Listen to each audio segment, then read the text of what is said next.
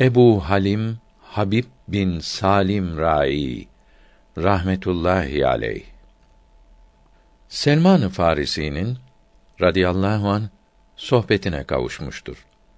Koyunları vardı. Onları Fırat Nehri kenarında otlatırdı. Uzlet üzere insanlardan uzak yaşardı. Meşayihtan bir zat şöyle anlatmıştır. Bir gün onun yanına uğramıştım.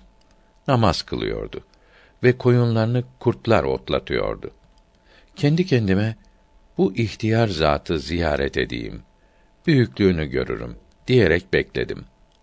Namazını bitirince selam verdim.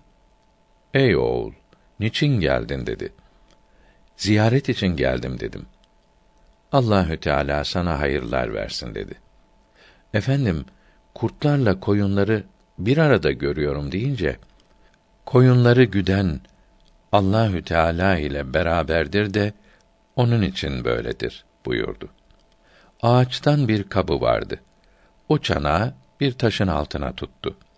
Taştan biri süt, biri bal olmak üzere iki çeşme akmaya başladı.